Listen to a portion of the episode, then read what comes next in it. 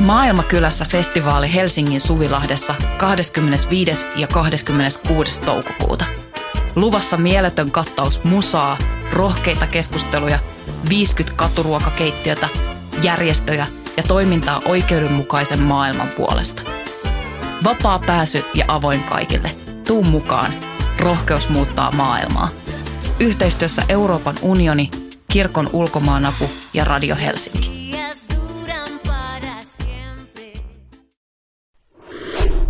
Voima. Ymmärrä maailmaa. Seuraava teksti on kahdeksas luku Hanna Niittymään kirjasta Ihmisiksi elämisen taito, rauhankasvatusneuvola, umpihanki 2021. Lukija Hanna Niittymäki. Sota ja rauha. Niin, minäkään en ole lukenut sitä loppuun. Leo Tolstoin sotaa ja rauhaa nimittäin. Yhtenä kesänä aloitin tarmokkaasti ja taisin päästä jopa sivulle 700. Sitten valtaisa henkilögalleria hajosi taas täydellisesti mielessäni ja palasin seuraavan kerran teokseen katsomalla siitä tehdyn loistokkaan BBC-sarjan. Se kesti yhteensä alle kuusi tuntia. Luulen kuitenkin ymmärtäneeni jälleen jotain sodan mielettömyydestä, etenkin Pierre Besuhovin henkilön kautta. Lapsuudessani 70-80-luvulla monilla etenkin tytöillä, oli niin sanottu ystäväkirja, jonka valmiisiin kysymyksiin syntyi kullekin omat vakiovastauksensa. Kohtaan eniten inhoan minulla oli tapana kirjoittaa sotaa ja poikia. Olen sitten lieventänyt asennettani poikiin. Aion tässä luvussa tutkia asioita, jotka mielessäni yhdistyvät sotaan. Onko pyssyleikeillä ja väkivaltapelien pelaamisella yhteyttä väkivaltaiseen käyttäytymiseen? Voimmeko edes kuvitella maailmaa ilman väkivaltaviihdettä? Miten ihminen muuttuu viholliseksi? Miten oikea sota vaikuttaa ihmisiin? Pyssyleikit. Lapsena minulle oli hyvin selvää, että meidän kotona ei suvaita edes leikkipyssyjä. Siviilipalveluksen suorittaneen isäni mielestä lajit kuten metsästys ja nyrkkeily olivat väkivaltaisia ja turhia. Siksi ne varmaan houkuttivat. Muistan, kun Vierumäen sivukoulussa keksittiin välituntilajiksi paljain käsin nyrkkeily. Osallistuin innolla – se oli kamalan kivuliasta. Oletin, että olisin ison kokoni takia ainakin tytöistä paras, mutta yksi luokkani neljästä Katjasta peittosi minut mennen tullen. Koska olin tuohon aikaan vielä todella huono häviäjä, minulla oli lukuisia selityksiä tappiolleni. En osannut missään mielessä hävitä kunniakkaasti. Saattaisiko häviämisen aiheuttama häpeä olla keskeinen peruste pitkittyneelle sodalle tai muulle väkivallalle? Pyssyleikkeihin pääsin todenteolla käsiksi, kun sukumme kesäpaikan naapuri Jussi vei minut kaatopaikalle ampumaan rottia ilmakiväärillä. En muista nähneeni rottia, mutta tilaisuus oli sinänsä varsin tyydyttävä. Jussin ja serkkuni Kosmoksen kanssa tuli myös ahkerasti leikittyä sotaa lähimetsissä. Ehkä omasta orastavasta väkivalta- ja pyssyinnostuksesta viisastuneena olen suhtautunut melko välinpitämättömästi omien lasteni pyssyleikkeihin ja väkivaltapelien pelaamiseen – Toinen heistä halusi itselleen pienenä Nerf-pyssyn ja sellainen hankittiin. Ei tuntunut kauaa kiinnostavan. Myös ilmeisen väkivaltaiset netti- ja konsolipelit ovat kuuluneet jo pitkään hänen elämäänsä. Kyseessä on lapsi, jonka väkivaltaisuudesta ei ole mitään näyttöä. Edes päiväkodissa en muista, että minulle olisi koskaan raportoitu hänen joutuneen fyysiseen kahnaukseen kenenkään kanssa. Se, että jostain nuoresta kasvaa väkivaltainen tai jopa kouluampuja, liittynee mututuntumani mukaan ihan johonkin muuhun kuin nallipyssyn omistamiseen tai Counter-Strikein pelaamiseen. Se lapsistani, joka ei ole osoittanut mitään kiinnostusta leikkipyssyihin tai väkivaltapeleihin, on se, joka päiväkodissa puri kavereitaan ja aikoinaan pienenä koululaisenakin on tainnut olla hiukan fyysisempää sorttia. Ampuja koulussa. Eräänä keskiviikkona 19-vuotias Nikolas Cruz ampui entisessä koulussaan 17 ihmistä. Uutisissa kerrottiin, että Yhdysvalloissa oli sinä vuonna ammuttu kouluissa jo 18 kertaa. Oli helmikuun 18. päivä. Aloitin vuonna 2001 työskentelyn helsinkiläisissä kouluissa opettajana. Aloittaessani minulla ei käynyt mielessä, että kouluampumisia voisi tapahtua Suomessa – Tunnustan, että Pe- Pekka-Erik Auvisen ja Matti Saaren hirmutekojen jälkeen yllätin itseni ajattelemasta, saattaisiko joku hyökätä myös meidän kouluun. Ehkä sellainen entinen oppilas, jota koulutoverit olivat syrjineet. Ehkä joku sellainen, joka oli kokenut opettajatkin epäoikeudenmukaisiksi, aikuisiksi, joilla ei ollut aikaa kuunnella juuri häntä. Norjan viranomaiset pyrkivät kuulemma profiloimaan potentiaaliset väkivallan tekoihin syyllistyvät kouluammuskelijat ennen kuin maassa on tapahtunut yhtäkään kouluammuntaa. Poliisin luomaa profiilia levitetään kouluihin mahdollisten tulevien ampujien tunnistamiseksi.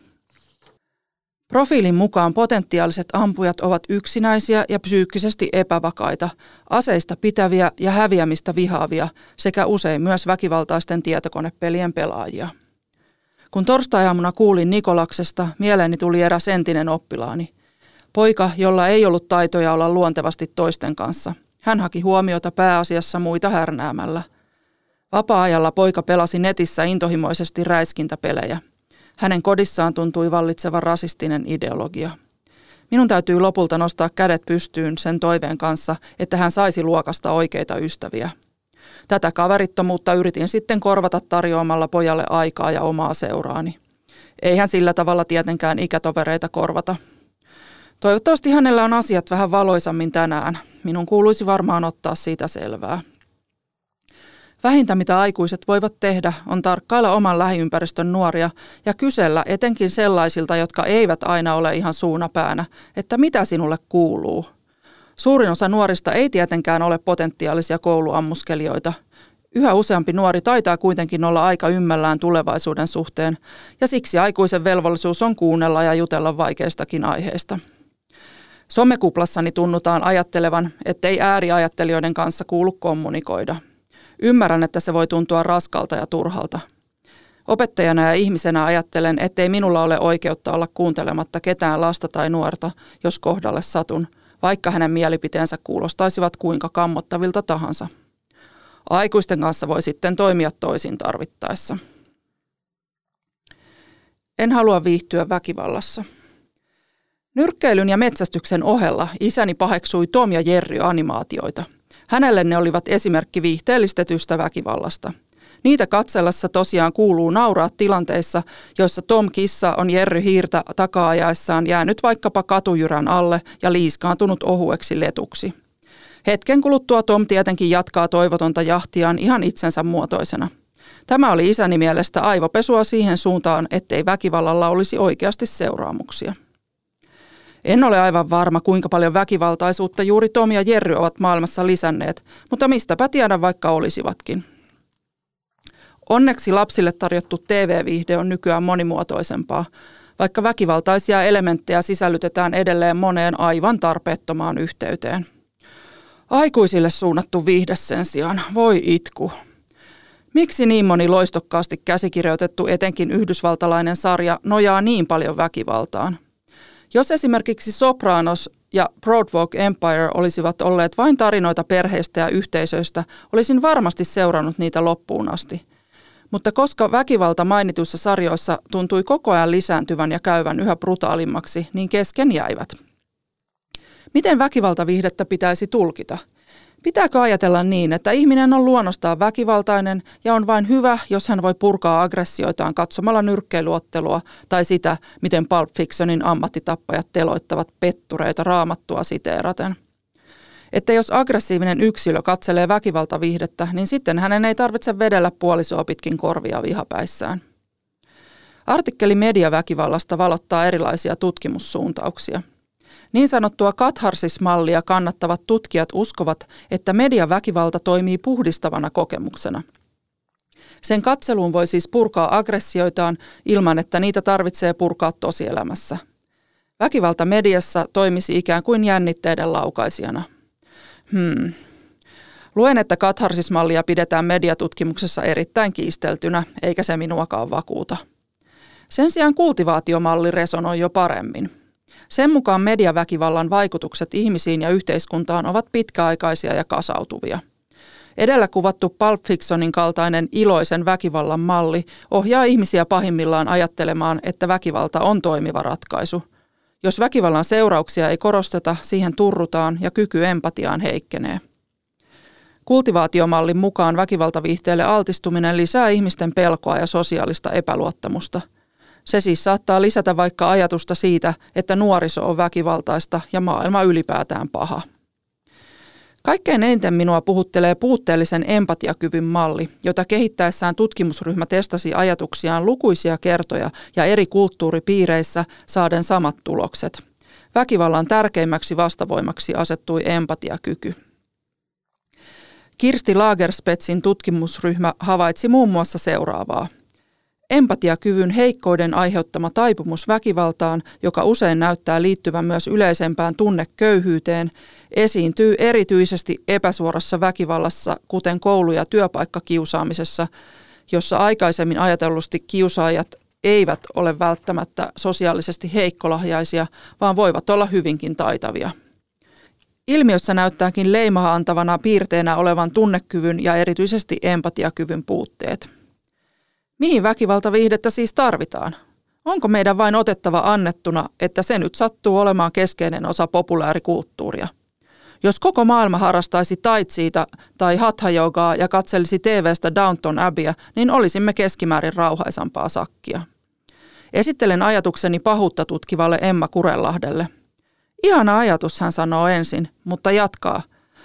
Jos väkivalta jätettäisiin pois kaikesta viihteestä, saisimmeko realistista kuvaa maailmasta, jossa väkivalta on jatkuvasti läsnä? Ilman väkivallan ja kärsimyksen esittämistä ja tunnistamista myöskään myötätunto väkivallan uhreja kohtaan ei pääse syttymään. Olisiko tärkeintä se, että lapsia ja nuoria ja aikuisiakin opetettaisiin tulkitsemaan väkivaltaviihdettä ja sen sanomaa kriittisesti? Emma taitaa olla oikeassa. Suosittelen silti Downton Abbeyä. Sota sattuu. Matkustin vuonna 2013 Kurdistaniin, eli virallisesti Itä-Turkkiin, Diyarbakirin kaupunkiin.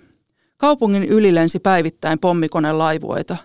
Turkin hallitus halusi pitää kurdit varpaillaan. En muista kysyinkö paikallisilta, millaisia tuntemuksia pommikoneet heissä herättivät. Minusta ne tuntuivat pelottavilta. Yhtenä päivänä vierailin paikallisessa opettajien ammattijärjestössä. Toimiston aulassa oli pitkä rivistö kehystettyjä potretteja. Kysyin, esittävätkö valokuvat heidän entisiä puheenjohtajiaan. Eivät esittäneet. Ne esittivät marttyyreinä kuolleita tai vangittuja opettajia. Näiden opettajien suurin rikos oli ilmeisesti ollut kurdin kielellä opettaminen. Minä olen saanut tehdä opettajan työtäni rauhassa ja opettajan lähes yksinomaan niitä asioita, jotka ovat tuntuneet tärkeiltä. Minulla ei ole muistoja sodasta. Olen joskus kysynyt isältäni, miksi hänestä tuli siviilipalvelusmies. Hän on kertonut yhden valintaan vaikuttaneen asian olleen sen, että hänen sotaveteraani isänsä ei koskaan puhunut sotakokemuksistaan mitään. Ei sanaakaan. Opettajaurani alussa minulla oli työparina koulunkäynnin ohjaaja, joka oli Inkerin suomalainen. Hänen entinen puolisonsa ja lapsensa isä oli Afganistanin sodan veteraani. Muistan, miten riipaisevasti hän kertoi siitä, miten tuo sota oli muuttanut hänen miehensä täysin. Miehestä tuli iloton ja ankara. Odotan muuten kiinnostuksella ystäväni Annen kirjaa, joka kertoo veteraaneista, joita Suomessa asuu. Ne veteraanit ovat käyneet ihan muita sotia kuin Suomen. Yritän ajoittain saada otetta ajatuksesta, että miten ihmiset pystyvät sotatilanteissa hirmuisiin tekoihin. Sellainen natsioikeudenkäyntien tottelin vain määräyksiä ei hirveästi vakuuta minua edes sotilaista puhuttaessa. Sen sijaan Maslown tarvehierarkia voisi olla yksi huomionarvoinen teoria sotakäyttäytymisen syitä pohdittaessa – sen mukaan ihmisillä on eri tasoisia tarpeita, joista alempien pitää täyttyä, jotta ylemmille tasoille päästään. Tiedän tutkijoiden pitävän teoriaa hiukan humpuukina, mutta esittelen sen silti. Tässä on Maslown järjestys. 1. Fysiologiset tarpeet, eli hengissä säilymisen fyysiset edellytykset, kuten ruoka, juoma ja hengitysilma. 2. Turvallisuuden tarpeet, eli suojautuminen erilaisilta vaaroilta. 3 Yhteenkuuluvuuden ja rakkauden tarpeet, eli ystävyys, rakkaus ja ryhmään kuuluminen. 4. Arvonannon tarpeet, kuten itsearvostus ja kunnioituksen saaminen muilta. 5. Itsensä toteuttamisen tarpeet, eli omien kykyjen saaminen täyteen käyttöön esimerkiksi työssä tai vanhemmuudessa. Jos ihmisellä ei ole ruokaa ja suojaa, hänen kaikki energiansa menee niiden hankkimiseen, eikä hänellä kenties ole voimia toteuttaa mitään sen ylevämpää ihmisyyttä. Sotatilanteessa tällainen perustarpeiden täyttymättömyys on varmasti yleistä ja on ymmärrettävä, että silloin ihminen voi tehdä lähes mitä vain. Yleisradion ohjelman Sodan satuttamat jaksossa naiset kantoivat raskaita taakkoja. Tutkija Antti Malinen kertoo sodan jälkeen lehdissä ilmestyneistä ohjeistuksista. Koti-nimisessä aikakauslehdessä kirjoitettiin vuoden 1945 alussa näin. Äidit, puolisot ja siskot. Miehet ovat tulleet kotiin väsyneinä. He tarvitsevat lepoa. Älkäämme heiltä aluksi liikoja vaatiko. Koitetaan ponnistaa vielä, sillä kotirintaman osa on sittenkin ollut helpompi. Kärsitään heidän virheitään. Puhellaan lempeästi, ystävällisesti ja kohteliaasti. Vastataan sävyisästi kiukkuisaankin puheeseen. Tällainen kirjoittelu on varmasti ollut syyllistävää ja saanut useita naisia kestämään vaikka kuinka ikävää kohtelua sotaveteraanimiehiltään apua hakematta. Jos sivuutetaan nämä ilmeiset huolet, niin oikeastaan tässä voisi olla jotain ideaa. Ensinnäkin tässä annetaan ymmärtää, että sodasta kotiutunut ihminen ei ole ihan oma itsensä. Hän saattaa harrastaa esimerkiksi kiukkuisaa puhetta ja varmaan kiukkuisia tekojakin. Tämä pätee luultavasti keneen tahansa jonkin trauman kokeneeseen tai henkilöön, jolla on suuria haasteita vaikkapa Maslown parin ensimmäisen askelman saavuttamisessa. Jos kohtaat sotaveteraanin tai ihmisen, jonka perustarpeet eivät täyty muusta syystä, niin yritä kohdella häntä lempeästi, ystävällisesti ja kohteliaasti, jos siis omat asiasi ovat reilassa ja sinulla on voimia olla rauhaa rakentava. Ihmisestä viholliseksi. Toinen seikka, joka edellä esitellyn tarpeiden täyttymättömyyden ohella voisi edistää sotaisaa käytöstä, on ajatus toisesta ihmisestä vihollisena. Se on jotenkin kummallista. Ensin ihminen ja ihminen ovat naapureita ja sitten he ovatkin vihollisia. Seurasin joitakin vuosia sitten tapausta, joka mielessäni muodostui malli esimerkiksi viholliskuvan synnystä – Lapseni kävivät alakoulua pienehkössä yksikössä, johon otettiin oppilaita pääosin pientaloalueelta ja joka sijaitsi keskellä suuremman koulun oppilaaksiottoaluetta. Tuohon suuren koulun alueeseen kuului lähinnä kerrostaloja ja jopa hui kaupungin vuokrataloja. Pienellä koululla oli hyvin aktiivinen vanhempainyhdistys. Kaupungin opetusvirastolla oli meneillään niin sanottu kouluverkon tarkastelu, jonka aikana päätettiin joidenkin koulujen hallinnollisesta yhdistämisestä ja joidenkin koulujen lakkauttamisesta laskevien oppilasmääräennusteiden perusteella. Ja ylipäätään sellaisista asioista, jotka epäilemättä kaupungin asukkaista ovat usein aika harmillisia, mutta joita viranhaltijoiden ja kunnallispoliitikkojen kuuluu hoitaa. En muista tapauksen tarkkoja yksityiskohtia, mutta agendalle nousi mahdollisuus mainitun pienen koulun yhdistämisestä suureen kouluun. Tämä olisi tarkoittanut yhteistä rehtoria ja varmaankin monia yhteisiä opetuksen järjestelyä koskevia käytäntöjä. Kielitarjonta ja muu valinnaisuus olisi lisääntynyt, koska ryhmiä saadaan helpommin muodostettua, jos oppilaita on enemmän. Yhdistäminen olisi tarkoittanut myös sitä, että oppilaaksiottoalueet olisi yhdistetty – näin ollen esimerkiksi ne kaupungin vuokrataloissa asuneet lapset, jotka ennen kulkivat pienen koulun ohi matkalla suureen kouluun, olisivatkin ehkä aloittaneet koulupolkunsa kotiaan lähempänä sijainneessa pienessä koulussa. Arvaatko jo, että tämä suunnitelma ahdisti kovasti pienen koulun vanhempain toimikuntaa? Perustettiin Facebook-ryhmä, jossa vanhemmat vaihtoivat tyrmääviä yhdistymissuunnitelmaa koskevia mielipiteitä. Joku liitti minut ryhmään lupaa kysymättä, joten tulin hetken ajan seuranneeksi keskustelua. Pian alkoi olla selvää, kuka oli pienen koulun vihollinen numero yksi. Se oli opetusvirasto ja erityisesti sen silloinen perusopetuksen linjanjohtaja. Hänen motiivejaan arvioineet vanhemmat tuntuivat pitävän selvänä, että kyseisellä henkilöllä oli meneillään jonkin sorttinen henkilökohtainen kostoretki, ja muutenkin hänet kuvattiin häikäilemättömänä oman edun tavoittelijana – jäi vähän epäselväksi, minkälaista etua hän itselleen havitteli. Koululla järjestettiin myös keskustelutilaisuus, jossa mainittu linjanjohtaja Raukka sai kuulemani mukaan todella kylmää kyytiä. Minulla on ollut opettajan työni aikana ilo tavata useita kertoja tuo mainittu viranhaltija. Hän on mielestäni mukava ja vuorovaikutustaitoinen ihminen, joka vaikuttaa erityisen humaanilta tyypiltä. Olen kuullut, että hänen lomansa kuluvat usein vapaaehtoistyössä jossain päin Afrikkaa. Minun on todella vaikea nähdä häntä sellaisena ilmestyskirjan petona, jona pienen koulun vanhempain toimikunta onnistui hänet näkemään. Tämä oli siis tarina tavanomaisen keskiluokkaisen asuinalueen pienestä joukosta hyvää tarkoittavia aktiivisia vanhempia. Tapahtumilla ei ollut muita seurauksia kuin että kouluja ei toistaiseksi ole yhdistetty. Vanhempainyhdistyksen luoman viholliskuvan seurauksena ei ollut syrjintää, väkivaltaa, saati kansanmurhaa. Maailmasodassa. Nyt seuraa ehkä epäreilu siirtymä pienestä suomalaisesta kyläyhteisöstä natseihin. Myönnän, että rinnastus vähän ontuu, enkä oikeastaan halua, että rinnastusta edes tapahtuu. Mietittäessä viholliskuvan syntyprosessia on kuitenkin vaikea sivuttaa Hitlerin tekosia. Koeta kestää.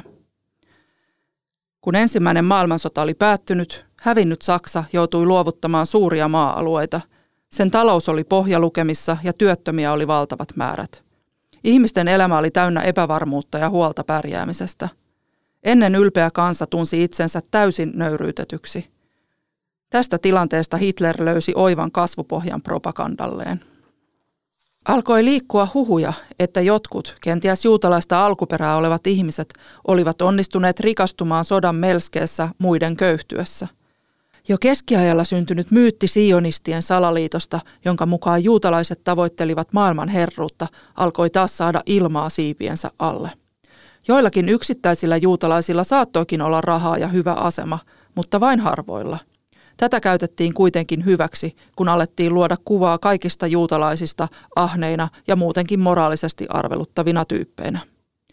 Juutalaisia alettiin verrata esimerkiksi rottiin, jotka kalvavat Saksan valtiota sisältäpäin. Tähän sitten yhdistettiin myytti arjalaisesta puhtaasta rodusta vahvistamaan köyhtyneen kansan itsetuntoa.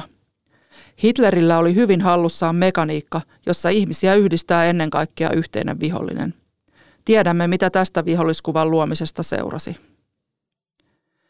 Maailmamme on täynnä sotaveteraaneja ja tietenkin myös niitä, jotka sotivat parhaillaan. Omasta melkoisen suojatusta elämästäni kurkkien tuntuu vaikealta ymmärtää, miten yhtäkkiä voi olla valmis tappamaan toisia ihmisiä, siis ellei ole sekopää murhaaja tai muu sen sortin nilkki. 2019 Finlandialla palkittu Paitim Statovtsin kirja Bolla kuvaa koskettavasti ja uskottavasti sitä, miten alunperin hyvin rauhantahtoinen nuori lääkäri muuttuu mieleltään sotilaaksi, jolla on vihollisia, sellaisia, jotka eivät ole enää ihmisiä. Hoitajat sanovat, että voi parantua puhumatta. En ymmärrä, miksi minun tulisi puhua siitä, mitä olen nähnyt, mitä olen tehnyt ja missä olen ollut. Siksikö, että tappamisen pitäisi pysäyttää, turmella, merkitä minut iäksi – Ettei toista ihmistä voi tuosta noin vain päästää päiviltä, surua tuntematta, hämärään vajoamatta. Ei, se ei ole niin. Minä olen selittänyt heille.